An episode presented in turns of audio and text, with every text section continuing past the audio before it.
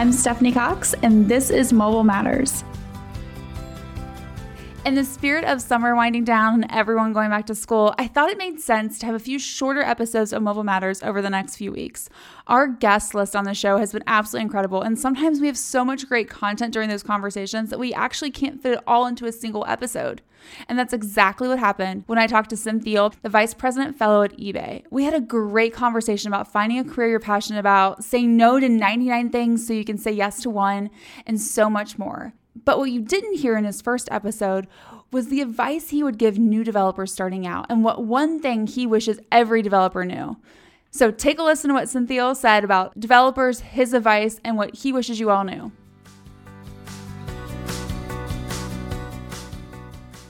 So we talked a little bit about like thinking about, you know, early on in your career, if you think about all web developers across the world and you could only tell them one piece of advice, what would that be? No, for me, I would just say focus on the basics. See, all these things, see, web development, the problem is again, um, there are so many things to, to know about it, right? If you're starting fresh as a web developer, uh, there are so many things to learn about, but I would just say focus on the basic. All the frameworks and libraries that you keep seeing come and go. What is cool now will not be cool after five years. But you know what's really good? all the good things in these libraries and frameworks eventually come to the web platform itself.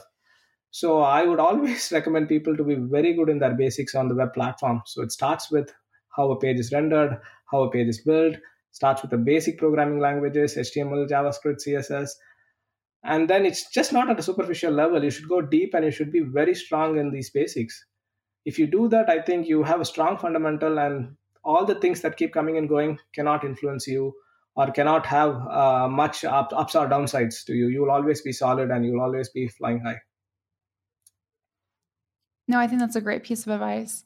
Is there anything else that you wish other leaders would know or do? Uh, in terms of uh, web development or web development or just general leadership? I, th- I think the, uh, and the point that I made uh, made earlier, right? I think uh, over a period of time, you should think that how technology connects with your customers. I think that's the thing that I learned over my career, which I didn't do earlier in my when I started it.